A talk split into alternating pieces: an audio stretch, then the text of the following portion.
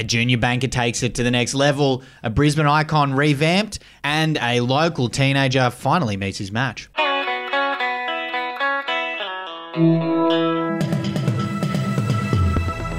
Hey, it's Effie Bayman, and this is your Daily Betoota for Thursday, the 16th of February. Good afternoon, my name is Wendell Hussey. Hope you're going well. Starting off, and a new pair of deal sleds gives junior banker the confidence needed to win his first client. Yeah, local Betoota Grove resident Howard Timothy Green Goose. Uh, that's a double barrel first name, double barrel second name. And a recent graduate in the private asset management deal at AMP Betoota landed his first private client today using the power of a new pair of deal sleds, aka leather loafers. Often described as the McDonald's of Australian financial services, AMP's private banking team in Betoota is a close knit group led by veteran trader Ross Sterling Taylor Jones, another double barrel, double barrel, who routinely tells his team not to underestimate the power a new pair of deal sleds can give them and that they don't have to be fancy or Italian, they just have to be new. Even the hush puppies will do them, I believe. So good news there. Move to Brisbane for our next story. Yes, and this is probably somewhere you don't want to take a brand new pair of deal sleds, but the new owners of Brisbane's Victory Hotel vow to maintain the heritage stickiness. Yeah, it's a sad day for our brothers and sisters in Brisbane as it can be officially confirmed that the beloved pub, the Victory Hotel, will be shutting down after a whopping 168 years of operation.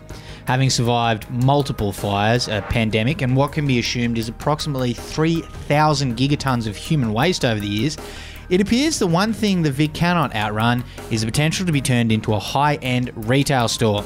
It's alleged that Vic will have its final hurrah on February 18th, where patrons are invited to do one final piss on the floor for a proper send off. And because it is a heritage listed building, they have promised to maintain the sticky floors. Let's hope so. It doesn't matter if it's a Gucci, Prada, whatever kind of store. I want to hear the sound of the as Me you rip too. your foot off.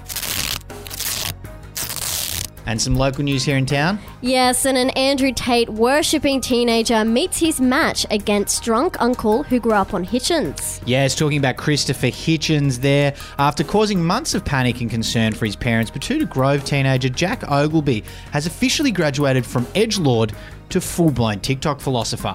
His poorly articulated views of traditional gender roles and the unflinching global oppression of straight white males has officially become too much for his old man, who just wishes his son would worship some footballers like a real Queensland man.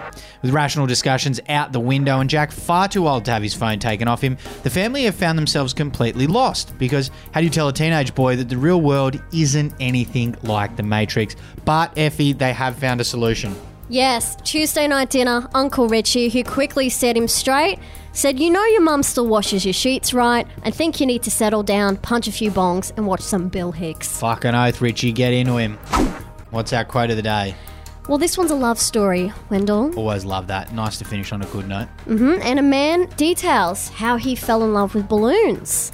So, Akash Majunda, 28 from Mumbai, India, has revealed he is currently in a committed relationship with a bunch of balloons. He said, Since I've confessed my love for my balloons, my life has changed for the better. Our love is so strong that I can't live without them. When there is a sudden. when there is a sudden death of balloons, I try to res. I try to resurrect them by reflating them, reinflating them. If I can't, I give them a funeral by digging and covering them with soil. That's really good stuff. Let's hope um, Akash doesn't have a pin dick. It might be quite difficult with the balloons. Anyway, that's a very good quote of the day and a good one to finish on. Goodbye.